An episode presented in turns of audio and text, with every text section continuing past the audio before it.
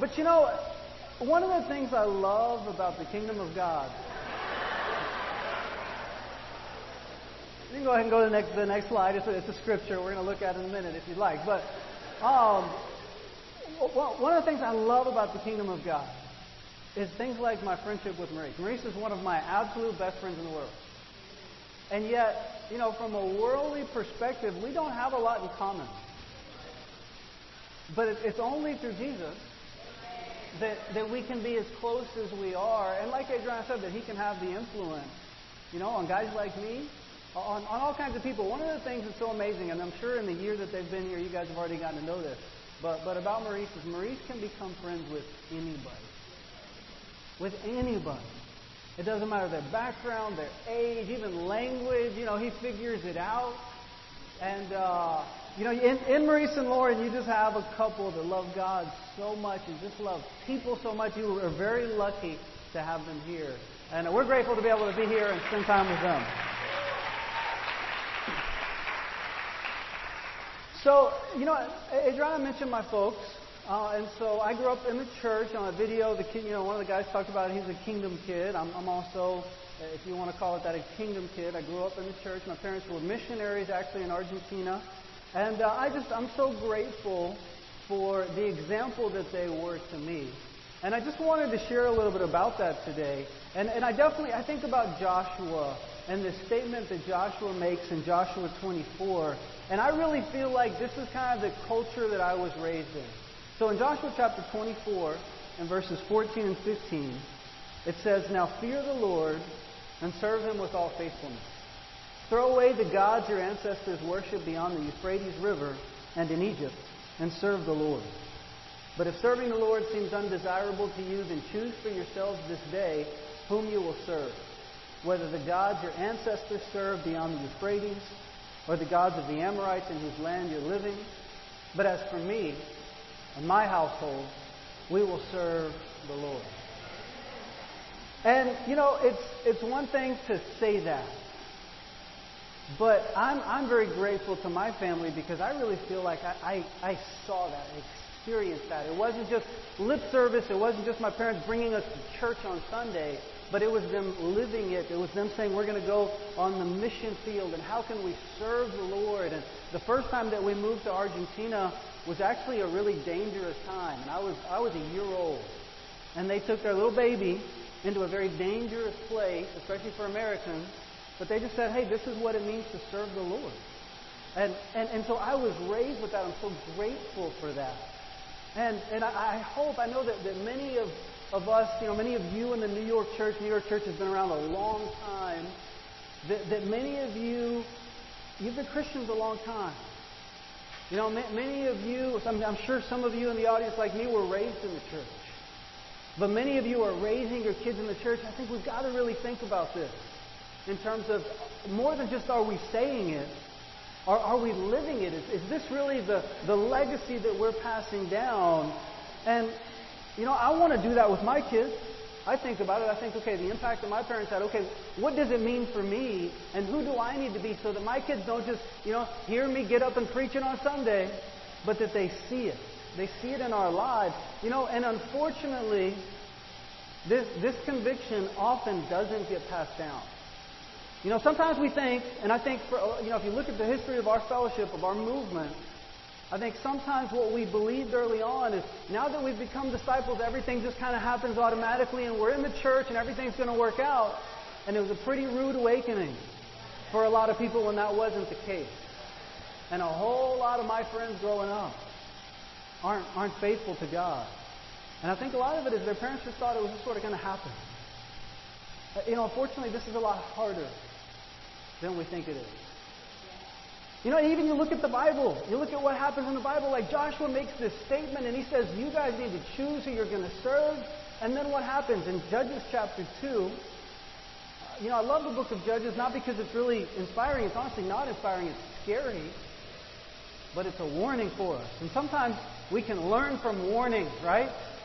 And so God tells us, okay, we got to hear this. So in Judges chapter 2 and verse 10, it says, After that, after Joshua died, a whole generation had been gathered to, had been gathered to their ancestors, another generation grew up who neither knew the Lord nor what he had done for Israel. Then the Israelites did evil in the eyes of the Lord and served the Baal.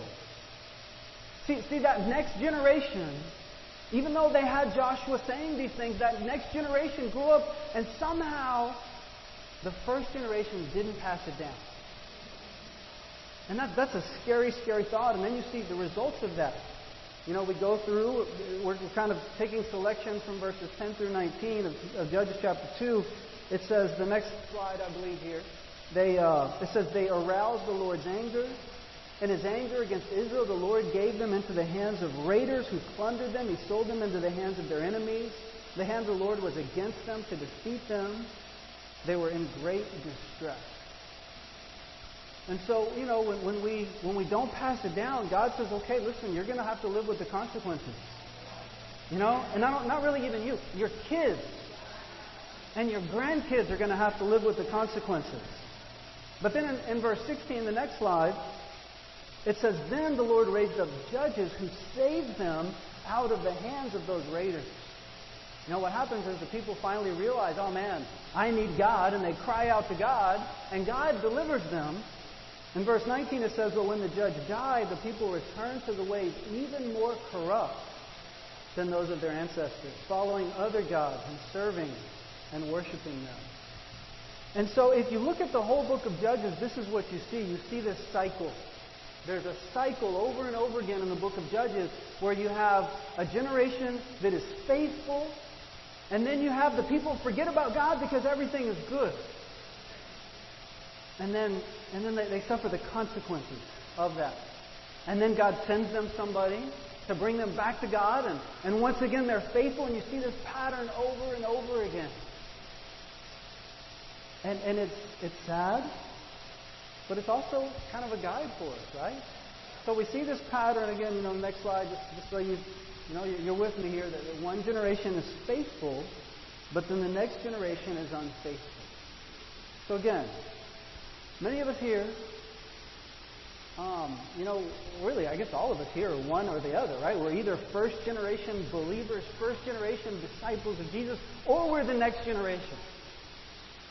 And then you become that generation that's supposed to pass it down anyway. But we, we all have to hear this message. We all have to hear, hey, you know what? I, am I'm one or the other. If, if I'm first generation, I better make sure I'm passing it down. And if I'm next generation, I better make sure that I'm an exception to the pattern that we see. I got, I got to decide, okay, you know what? I see the pattern, I hear the warning, I'm going to be an exception. You know, but, but sadly, the normal, the, the standard that you, you have to be an exception because the rule sort of is what it is. And it's not just the book of Judges. If you, if you look through the Old Testament, if you look at uh, Eli, who was, uh, you know, the, one of the first of these men of God, and he's, he's priest over Israel. And in the first Samuel chapter 2, verse 12, it says, Eli's sons were scoundrels. They had no regard for the Lord. So Eli is this amazing man, and his sons don't know God. You think about Samuel. You know, he's the guy that goes and anoints David, the last judge over Israel. And, and, and it says in 1 Samuel chapter 8, verse 3, his son did not follow his way. And goes on, and talks about all the crazy stuff they did. Again, these are this is Eli and Samuel. These are spiritual men. And yet they weren't able to pass it down. Then you think about David. Everybody knows David. We all love David. David and Goliath, you know. But you look at his kids. And in um, 2 Samuel chapter uh, 13, we read about Amnon and, and Tamar which is a really sad story where one of David's sons rapes one of David's daughters. And then you read about a little bit later about Absalom, another one of David's sons, decides I'm going to go take this into my own hands and kills Amnon. And then David banishes Absalom. And then there ends up being this war, right, in between the people that want to follow Absalom and the people that want to follow David. And Absalom ends up dying because of this. And then another one of David's sons, Adonijah, in 1 Kings 1, again rebels against David and tries to take the throne. And then you read about Solomon, who gets off to a good start, but doesn't finish very well. Even David wasn't able to pass down his love for God to his kids. You know about Hezekiah in 2 Kings 18? It says there was no one like him among all the kings of Judah, either before him or after him. Hezekiah was incredible. And yet his son Manasseh in 2 Kings 21 is credited with the fall of Israel. It says it's because of Manasseh that God said, you know what, I've had it, that's it. It's over. His dad, there's nobody like him, and yet the son falls that far. And so, so again, I just I think what happens is there, there can be such a tendency as disciples of Jesus to think I'm a disciple now. I go to church. I've kind of cleaned up my life, and I'm good. And my kids are just it's just going to kind of work out. And many of you that, that have been around a long time, you know that's not the case. But what are we going to do about it? What is what is your response to this? And again, one generation is faithful, the next generation isn't faithful. We can have our, our spiritual highs and lows, but what, it what it's really about is are we going to continue to grow throughout our lives? Are we not just going to get comfortable? You know, and I mean, for me, this has just been uh, kind of seeing this and understanding this. It's been sort of a passion of mine and a dream of mine that I want to be an exception to that rule. I have these amazing parents, and I got to see these incredible things growing up. And I don't want to be this next generation that falls away and doesn't appreciate it. And, you know, th- those of you who are next generation, are, are you with me? Do you want to be an exception to the rule? You know, parents, are you going to be an exception? Are you going to be different? Are you going to raise your kids to really love God? It's, it's not just in the Bible. You see, if you look at 2,000 years of church history, you see these, these radical people doing incredible things, and then the next generation just goes back to, to depending on, on their human wisdom, you know, apathy, playing church. It's just, it's the pattern in our nature. And so we can, we can get discouraged by it. We can throw up our hands and quit and say, well, it, it is what it is. Or we can say, you know what, I'm going to do something about it. I, I'm going to fight. I'm going to do my part. I'm going to be an exception. But we've got to decide we're going to do that. It doesn't happen on accident. Will you do that? Will you, will you devote yourself to being different? Will you live and give yourself to something that truly matters? And so, so if that is your heart, what do we do? How do we do it? And I just, I just love the story of Joshua. You know, we read about how Joshua finishes his life and says, As for me and my household, we will serve the Lord. But to me, Joshua is just so inspiring. And, and, uh, back in Joshua chapter 1, I want to just look at a couple things from Joshua, and then I'm going to share with you some stories about what we've seen God do down uh, in our church in Texas. But in Joshua chapter 1, I love, this is maybe my favorite chapter in the Bible. In Joshua chapter 1 and verse 1, it says, After the death of Moses, the servant of the Lord, the Lord said to Joshua, son of Nun, Moses' aide, Moses, my servant, is dead. Now then, you and all these people, get ready to cross the Jordan River into the land I'm about to give them to the Israelites. I will give you every place where you set your foot, as I promised Moses. Your territory will extend from the desert to Lebanon and from the great river, the Euphrates, all the Hittite country to the Mediterranean Sea in the west no one will be able to stand against you all the days of your life. As I was with Moses, so I'll be with you. I will never leave you nor forsake you. Be strong and courageous, because you will lead these people to inherit the land I swore to their ancestors to give them. Be strong and very courageous. Be careful to obey all the law my servant Moses gave you. Do not turn from it to the right or to the left, that you may be successful wherever you go. Keep this book of the law always on your lips. Meditate on it day and night, so that you may be careful to do everything written in it. Then you will be prosperous and successful. Have I not commanded you? Be strong and courageous. Do not be afraid. Do not be discouraged. For the Lord your God will be with you wherever you go. And, and kind of, you know, point one we can take away from Joshua is be strong and courageous, right? It said over and over again, be strong and courageous. And, and that is what God is calling you and I to be. You know, it's interesting because it's not just here, but if you go back and you look at some of the scriptures about Joshua, even in Deuteronomy, in Deuteronomy 31, verse 7, it's actually Moses that's telling Joshua, hey, be strong and courageous. And then in Deuteronomy 31 23, right after that, it's God that's telling Joshua, be strong and courageous. So God keeps telling Joshua this throughout his life. Be strong and courageous. I need you to be strong and courageous.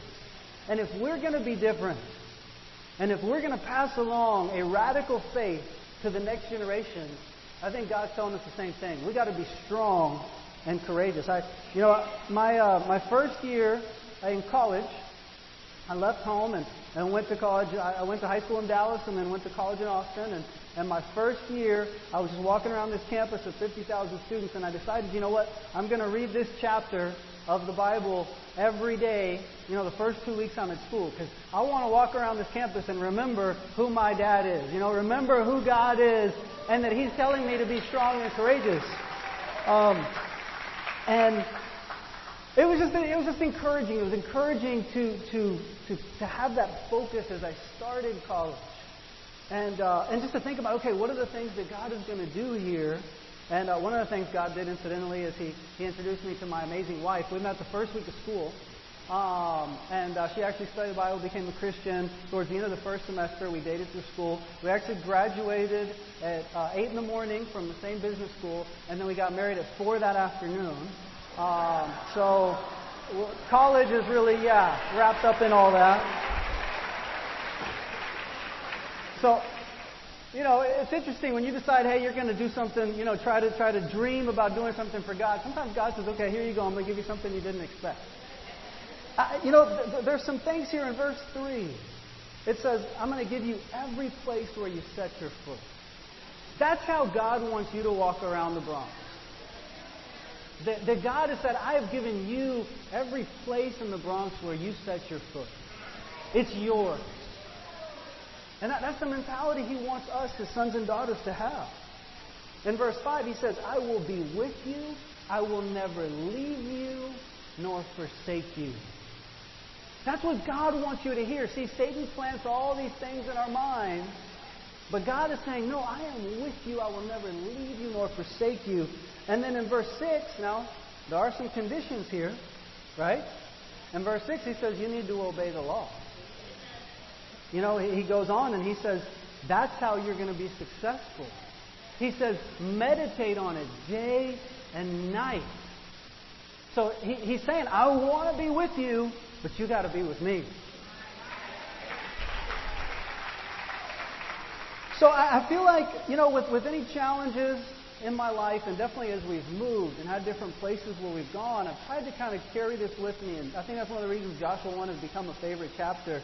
And so 11 years, almost 11 years ago, in August, uh, my wife and I moved from Austin to go and lead this church in South Texas. It's the RGV Christian Church. It's the Rio Grande Valley is the name of the, the area down there. It's a bunch of small towns along the border with Mexico. And so God sent us down there, and so it's kind of the same thing. Okay, Joshua 1, this is where God is sending us. And, and this is just the mentality I really believe God wants us to have. Is everywhere we go, I'm going to obey God's word. I'm going to meditate on it day and night. But I'm going to know that God believes in me. I want to know that God has chosen me, that God is telling me to be strong and courageous. You know, but, but he, he also uh, wants us to dream. And, uh, you know, in, in uh, Numbers 13 and 14, the Israelites decide they're going to go in and explore Canaan, and they send 12 spies into Canaan. And 10, of the, well, all 12 spies come back. I'm assuming, you know, many of us are familiar with the story, but all 12 spies come back, and 10 of them, all they see is the obstacles. 10 of them say, you know what, we can't do it.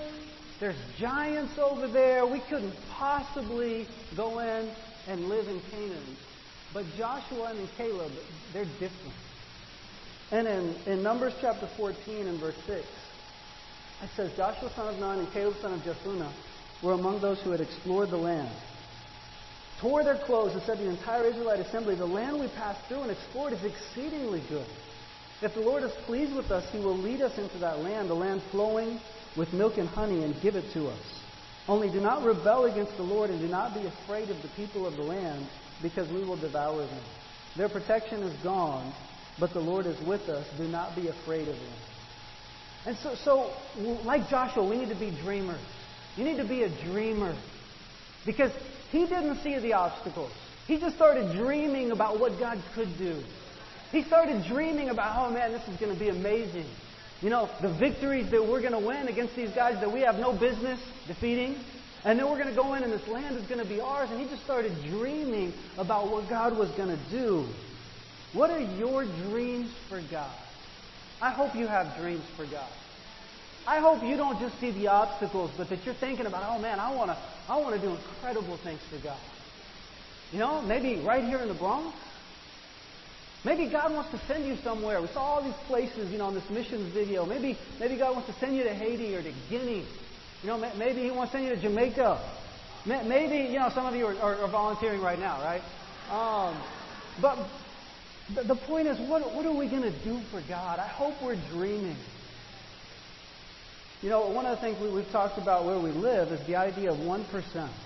You know, if, if just 1% of people are open, then what are we talking about? You know, if 1% of people in New York City are, are looking for a relationship with God, I mean, I, you know, I looked it up 20 million people in the metro area. That's, that's 200,000 people. You don't think God wants 200,000 people to be disciples of Jesus in New York City? That's just 1%.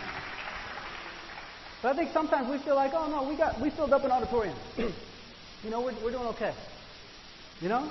And not just one here, right? But I know there's people meeting all over New York this morning. So hey, we got a big church in New York City, we're good. And God is saying, You're not even like a, a tenth of one percent. What are you doing? We've got to dream about what God can do. But in order to do that, we've got to be able to see past the giants. We've got to be able to see past the obstacles. When we moved to lead this church in the valley, um, I, I, you know, we, we, we went into the ministry in 2000, and if you've been around our churches, you know, things kind of, everything hit the fan, right, after that. And uh, so we actually, my wife and I had never been a part of a church while working in the full-time ministry that grew. Like, just, everything kind of went crazy, right? So we'd never seen a church grow while we were, you know, working there. And then I had grown up in Texas and seen all these small churches just basically stay small churches. I'd never really seen small churches really, really grow. It just seemed like they, they kind of stayed stuck and somebody would move there and they'd be there for a little while and then they'd come back into the bigger city and, and you know, you just. So I, I felt like, okay, I, I can see the obstacles. I, I haven't been a part of a growing church. I, I haven't seen these small churches grow. And we didn't have any desire to go lead church. We were leading the campus ministry in Austin. We were excited. It's where we went to school. We loved being there. All our college friends were there. But God just, God sent us. I'm not going to tell you the story now, but God just made it completely obvious. Go. Okay, God, whatever you said. Eh, but, but it was easy to see the obstacles. You know, I mean, I think I went with kind of this feeling of, okay, God, you're sending me, but I don't feel adequate. I feel inadequate. I don't feel like I know what to do. But we just really believed, okay, God, whatever you ask us to do. And so, again, I grabbed on to Joshua and, and, you know, allowed Joshua to inspire me. And one of the things we realized early on through help from other people is, where is your leadership going to come from?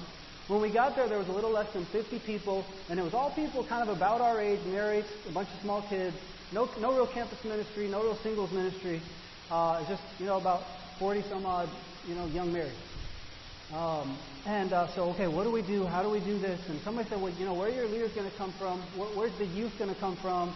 Hey, there's one thing that in our movement we know how to do is campus ministry. And uh, Mike Tolliver, who was, you know, Mike and Amber G were discipling us, and they just said, you know, we believe in campus ministry. So we went to campus. And we said, okay, let's, let's, let's try that. Let's try to just start up a campus ministry. And uh, it was really slow at first. It took us a while. I, I went and enrolled in a class you know, Adriana and I would go to campus and just, you know, kind of do our best. We had one teen who had graduated and he went to school, and we're standing by with all these people, and nobody's responding. Uh, but at the, it's actually at the beginning of the second semester we had our first baptism, which was this guy Mario Zamora. Um, and uh, so we studied the Bible with him all semester. The only reason he came to Bible Talk is because he lived next door to the guy where we were hosting the Bible Talk in the dorm. And the guy told him, hey, come play video games. Sure, I'll come play video games. And then we did a Bible talk. Um, actually, kind of more like a Bible study, right? And uh, he was atheist, But just over time, we worked through things with him. And then after Mario, we just started, we just, Mario started to bring people. We just started to see more people come. By the end of the first year, we were having like 15, 20 friends in these dorm rooms, you know, at, at these Bible talks. And by the end of the, um, I think by the end of the semester, we had about five guys who had been baptized. And then I think uh, the next picture is just kind of a handful of the people that started to get baptized, you know, early on in the ministry there.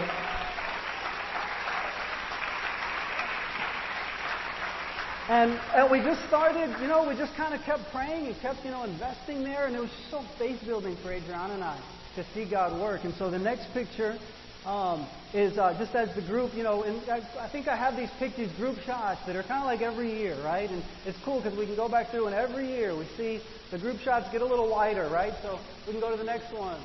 Um, so this is, we, uh, we live near the beach. And uh, so we started having these retreats, uh, South Padre Island, down down on the beach. We started having these retreats there. So this is, I think, the first retreat that we have. In the next slide um, is the next one, just as the group grew. And then the slide after that is uh, that was a few years back. And then this this last fall, we so what what happens when you have a campus ministry is hopefully, you know, the students actually start graduating. And so that's the goal, right? So this last fall, for the first time, um, we had we we had had basically no singles ministry, but all of a sudden all these students start graduating. All of a sudden, hey, look, we have a singles ministry. So this last fall, we had a, a campus and singles retreat all together. And so this is the picture. This next one from uh, from last. Okay, no, this is all the baptisms. Uh, I, lo- I love this picture because all the smiles. I just love just how God grabs and transforms people's lives, and it's so encouraging. Okay, now the next one. So yeah, so this was this past fall with all our singles and campus all together, and it was just, just so encouraging. So, you know, we moved down there, and there was basically no campus, no singles, and about, you know, like I said, a little less than 50 young married. But this is, you know, at this point, we have about 30 college students that are disciples and about 30 singles that are disciples. Um, and so it's just, obviously the church is completely different, and it just filled the church so much with faith. And, and it's just so encouraging to see God give the victory, right? So, again, what are your dreams for God? You know, I, I think this all came from, from dreams saying, hey, just God, what can we do? How can we be used? And then trying to grab onto Joshua, hold on to who he was. But see, the thing about it is, I can show you all those pictures, but that didn't happen in six months. You know, we've been there 11 years. It was very slow and steady, and there were times where, like, God, nobody's open. God, what is the deal? God, people are leaving. And so you, you have to be willing to fight. And in, in Exodus chapter 17, it's interesting, right? Because this is Exodus, right? And if you know your Bible, Exodus comes before Joshua. And, and in Joshua, God's telling him, hey, be strong courageous. But in Exodus 17, it says the Amalekites came and attacked the Israelites at Rephidim. Moses said to Joshua, choose some of our men and go out to fight the Amalekites. Tomorrow I'll stand on top of the hill with the staff of God in my hand. So Joshua fought the Amalekites as Moses had ordered. And Moses, Aaron, and Hur went to the top of the hill.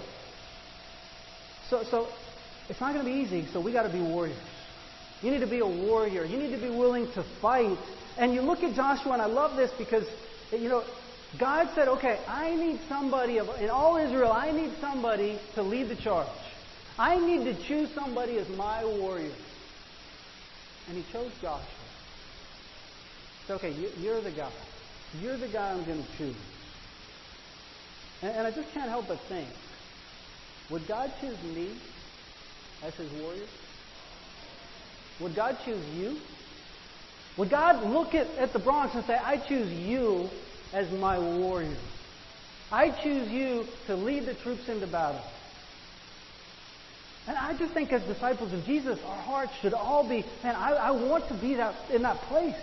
I want to be in a place where God says, I see in you that you want to fight for my honor and my name, and I choose you. We should, we should at least aspire to that. But we need to know what our battles are. What are your battles today?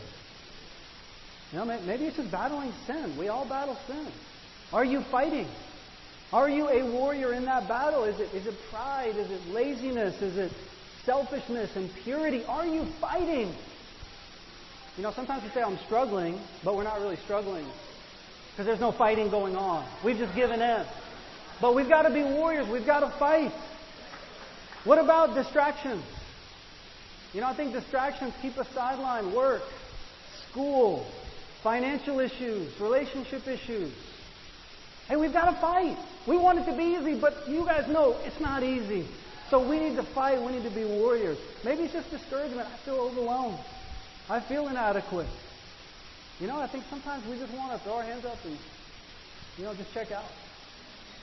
But, but no, God is saying, okay, I need you to fight. I, I know you're discouraged, but be strong and courageous. I need you to fight. Or maybe it's trouble in the church. Have you seen any trouble in the church? If, if you haven't seen trouble in the church, today is your first day here. Welcome. Glad you're here. Just stick around a little bit.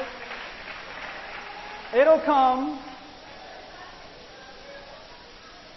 But we've got to fight, right? We've got to fight through it. And I'm so proud of so many of you that have seen the trouble in the church and you're here today and you're fighting. We've just got to keep fighting. And we've got to learn how. We've got to learn how to fight. But ultimately, we know that the outcome is already decided, and we know why it's already decided, and we know who gets the credit, and we know who it's all about. It's not about us.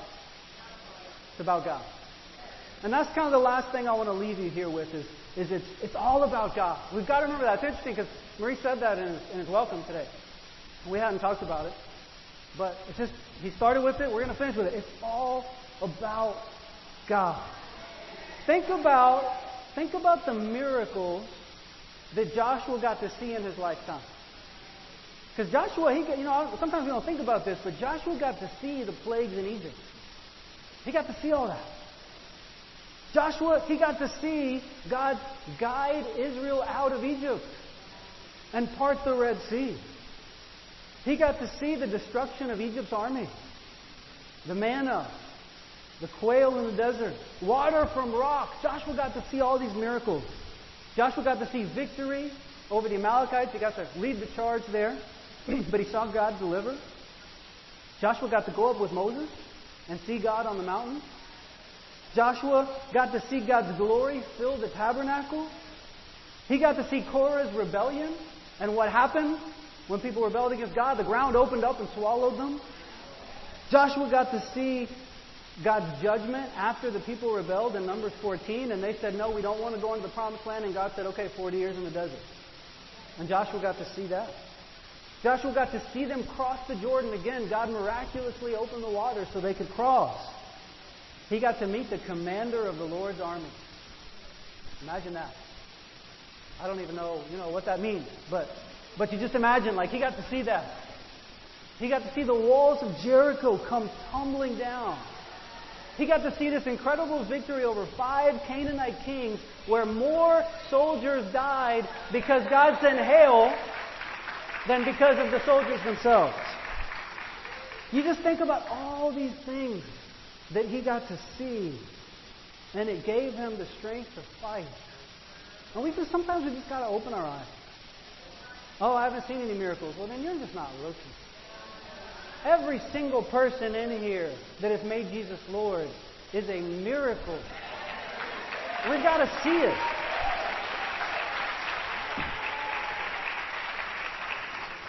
I'm, I'm so grateful. I know Adriana and I both, we're so grateful for the miracles that we've gotten to see the 11 years we've been in the valley. I mean, I showed you, you know, to, to me, that, that's, it's miraculous to get to see, you know, something from nothing and just get to see God work in, in all these people's lives and see this campus ministry built and the church transformed. The church has about 150 members now, so it's a completely different experience than when we got there. And uh, just people are excited to be there and so faithful. And it's just really cool too to see some of the stories. I love in Acts 2:47 it says the Lord added to their number daily those who were being saved. Not they went out and shared their faith with a gazillion people. No, the Lord added to their number. I love those stories. This this picture is Roberto and Alejandra Melendez. And uh, Roberto was, actually, Adriana was in the student union about to do a Bible study with the girl. And, and the girl pulled out her Bible at a table there at the student union, and Roberto was walking by. And he stopped and he said, Oh, are you doing a Bible study? Can I join? And he just sat down. And, and this was a while back, and Adriana said, You know, uh, how old are you, 15? Like he just had this baby face, and, and he started telling her about, about his, his fiance. And, and Adriana's like, Oh, you, you're, you're, too, you're too young to get married. You, you and your fiance need to come over for dinner, and we need to, we need to do some, some pre marriage counseling. And so they came over that week for dinner. We studied the Bible, did pre-marriage counseling. Uh, everybody told them to wait, but they were just determined to get married. Uh, uh, but they got married, they got baptized. They had already been reading the Bible on their own. They had already been really searching for God. He reached out to us. Again, the Lord adds to our number daily. The next picture is this girl, Iris Garza. She's the one um, right here with the, the, shirt that says "Don't Quit," uh, which I love. She got baptized in a shirt that says "Don't Quit." Um, so, so she, she was about to start her freshman year in college. And she, she wanted to join a, a campus ministry. And so she started just flipping through her phone, looking at different Facebook pages of different campus ministries. And she saw our campus ministry's Facebook page. And she thought, nah. And, you know, went to kind of keep looking. And her phone froze. And so she said, it must be a sign from God. And she came out to a Bible talk and loved it, and she's your sister in Christ. We can go to the next one. Uh, so again, the girl who's wet, right? Um, that's Chantal de Leon. So this was actually last year. So last year, the brother who leads the church in Lima, Peru, was visiting us in the valley. We help support mission work in South America. So he was visiting us. We were sitting at a Starbucks on Valentine's Day, he and I. And we were just talking about some things going on with the church down there. And Chantal decides she's going to pass out these, these Valentines to everybody in Starbucks. And, and she kind of walks by, hands us the Valentine. We, we kind of barely look up. Because, you know, Starbucks, you just pass out stuff. And just, so, so I just thought it was probably some sales thing. So we keep talking. And then I look at it and I say, oh, wow, this is 1 Corinthians 13. Like, that's really cool. And she had gone back to sit down, and I went and talked to her and she had her Bible open. She had this like this quiet time notebook. You know, kind of like where do you go to church? Well, I go here, but I'm not really connected. And it was almost a can you teach me kind of a moment. Um, so I put her in contact with our campus, with the, the girl that works at the campus, and uh, she was baptized two months later. And uh, she's helped another friend become a Christian. But again, she reached out to us.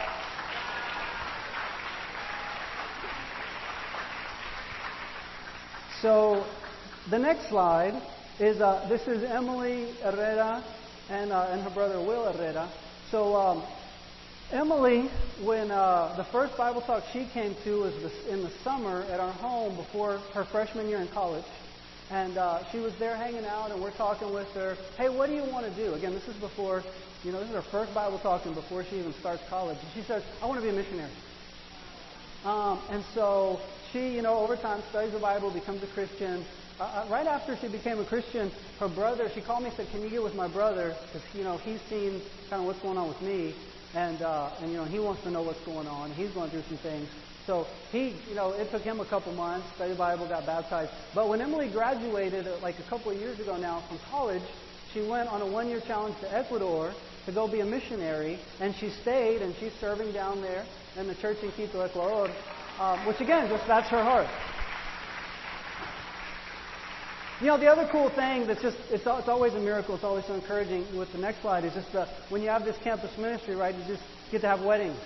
Um, and you get to see all these people coming together and you get to see them start, we've gotten to see them start having babies and it's just so faith building to see how God works. But, but the last story I want to share with you as I wrap up here is, uh, is about Central Christian Fellowship. I think the next slide is Howard and Lori Bloomquist. So a, a few years back, 2015, we were, uh, maybe 2014, we were looking for a place to meet. We had rented this warehouse. We had outgrown this warehouse. We were looking for a place to meet. Down where we live, there's not a lot of meeting space. The schools don't rent to you. So I'm just like walking into every church and calling every place that we could possibly find. And I, I you know, through the series of circumstances, I meet Howard Bloomquist, who's the, the preacher for a, a Christian church. And they start renting to us.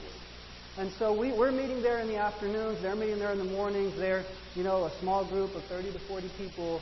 And uh, he's Howard was 73 at the time. And, and so we're very grateful to them for letting us use the place. And they're a, they're a Christian church, so they, they believe a lot of the same things we do. They teach a lot of the same things we do. Um, and, and so Howard and I would have coffee from time to time. And about a year later, we sit down and have coffee, and he says, "You know, Matt, I'm 74 now. I want to retire. I don't know about how to, you know, go about finding a minister. Um, what do you think?" I'm like, "What do you mean? What I think? You haven't really said anything." I, um, he's like, "Well, well can, can we just, you know, can our two groups just kind of merge? Can we just kind of come together?" Um, you guys pack out the parking lot and you have people drive from all over the place. I don't know how you do it, but can we just can we just kind of join you? Um, and so, um, it, actually, Howard basically got in the place. His wife Lori was pretty sick, so he would just basically come and preach. And his son, next slide. Um, uh, it's okay. This is so. I got ahead of myself. This is the church building. So part of the whole deal was they said, hey, you know, basically we owe money still on the building, but you can have it. Um, so all of a sudden we have a place to meet. The guy just says, hey, here you go. This is yours. Um, so then the next slide, this is, this is Howard's son Kirk, his wife Essie, and their two kids, Braxton and Brooke. And so basically, like I said, Howard, he would just preach. He would show up and preach. And that was it. Kirk and Essie did everything. Kirk and Essie led the worship. They, they organized everything, paid all the bills, opened and closed, and Brooke would, you know, run basically the, the, the nursery if, if a kid happened to show up, and, and Braxton would run the PowerPoints, and, and it was just, that's, they just did it all. And they, for 10 years, they just poured their lives into this church. And so when we did this whole thing, we said, look, we would love for all the members of Central Christian Fellowship to join, you know, the RGV Christian Church. Um, but we just ask that you go through our membership process, which meant let's study the Bible. Uh, we'd love to have you join, but let's just make sure we're on the same page. And so we sat down with Kirk and Essie, and uh, you know, and the first time we had we had dinner with them, they just cried, and they're just like, we're so tired, and this has been so hard, and we don't know what to do. And but so we started doing these Bible studies with them, and and they just started to see, wow, like this is what we've been missing is really learning how to teach people, you know, methodically through Scripture. It was really awesome. It was really encouraging. But but there were there were a few times, especially as we started to get into sin and conversion and these kinds of things, where where Kirk would stop us and he'd say, "Wait, what what are you saying? Are you saying are you saying I'm not a Christian? Are you saying I'm not right with God? Are you saying that, that my baptism is invalid?" And we hadn't said any of that. We're like, dude, we're just reading the Bible. We're just we're just that's what the Bible says. And um, and you know, so he would get a little defensive. And uh, so we just were praying and we're getting advice and hey, what do we do? I mean, do we just, you know, do these guys just place membership? I mean, how do we how do we do this? Because it really seemed like he wasn't, it was going to be like no. And we just told him, look, if if you believe that you made Jesus Lord and repented and were baptized, and you can say that and teach that, then come on in. Like, you, and they really were. They were incredible people, hearts of disciples. And um, it was so we were getting towards the end of the Bible studies, and we're kind of getting to that point where we're just going to go ahead and add them to the membership. And Kirk grabs me as uh, it was January. Of, uh, was it January of 15? It all runs together now. Maybe January of 16. Um, and so he, he grabs me at a midweek and he says, Matt, I need to get baptized. And I'm just like, whoa, what, where did that come from? Like, you haven't said anything like that the whole time. And we, again, we haven't talked about it. We were just praying that the Holy Spirit would work and move his heart. And he said, you know, the past two months, God has been waking me up at 2.30 in the morning. And, and just, just, it's just my pride. And so the next Wednesday, he said, hey, my wife, she already knows. She's ready. She's waiting on me to figure it out. So, so next slide. So. I'll take him in the group.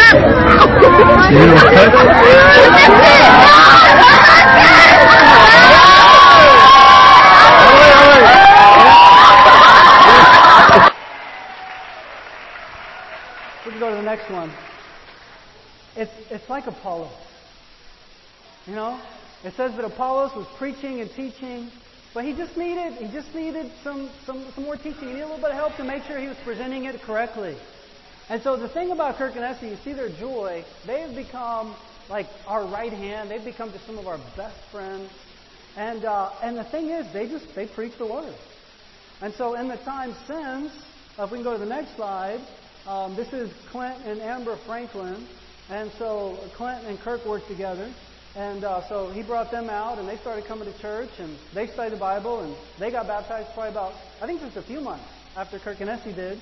And then the next slide is uh, this is actually Kirk's brother Kevin and his wife Madi, who they, they were projects, and they took a while, but kind of the same thing. God just worked on their hearts, and, and about a year later, they were both baptized. And then the next slide. This is uh, Ryan and Lizette Gilmack. A sister reached out to them at a McDonald's, but then Kirk and Essie were part of their Bible studies and helping them become Christians. And then the next slide is uh, Robert and Isa Vasquez. And uh, again, just they came out. Kirk and Essie studied the Bible with them. They got baptized. And then what's really cool is Kirk and Essie's daughter, Brooke, which is the next picture here.